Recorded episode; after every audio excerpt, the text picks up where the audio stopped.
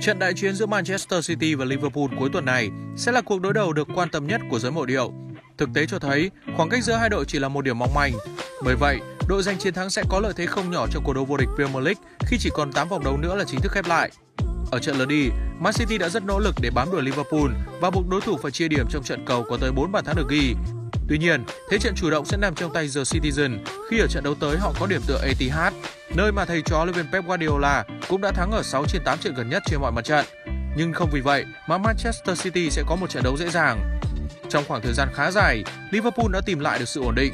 Việc vẫn đang sở hữu trong tay đội hình rất chất lượng giúp huấn luyện viên Jurgen Klopp cùng các học trò đã thắng tới mười sáu trong tổng số mười tám lần ra sân gần nhất. Cùng với đó, The Cop cũng đang có mạch chín trận bất bại liên tiếp trên sân khách, tám trong số đó là những chiến thắng và một kết quả hòa. Bởi vậy, với tỷ lệ châu Á được đưa ra ở ô ích pè trận này, lựa chọn Liverpool được chấp một phần hai sẽ là phương án tối ưu để anh em tin tưởng.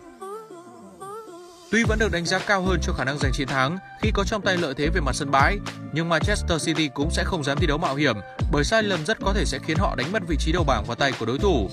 Bóng đá ô ích vì vậy cũng có thêm niềm tin vào một trận đấu ít bàn thắng khi ở chín trận gần nhất của Liverpool đã có tới tám trận kết thúc với kết quả là xỉu.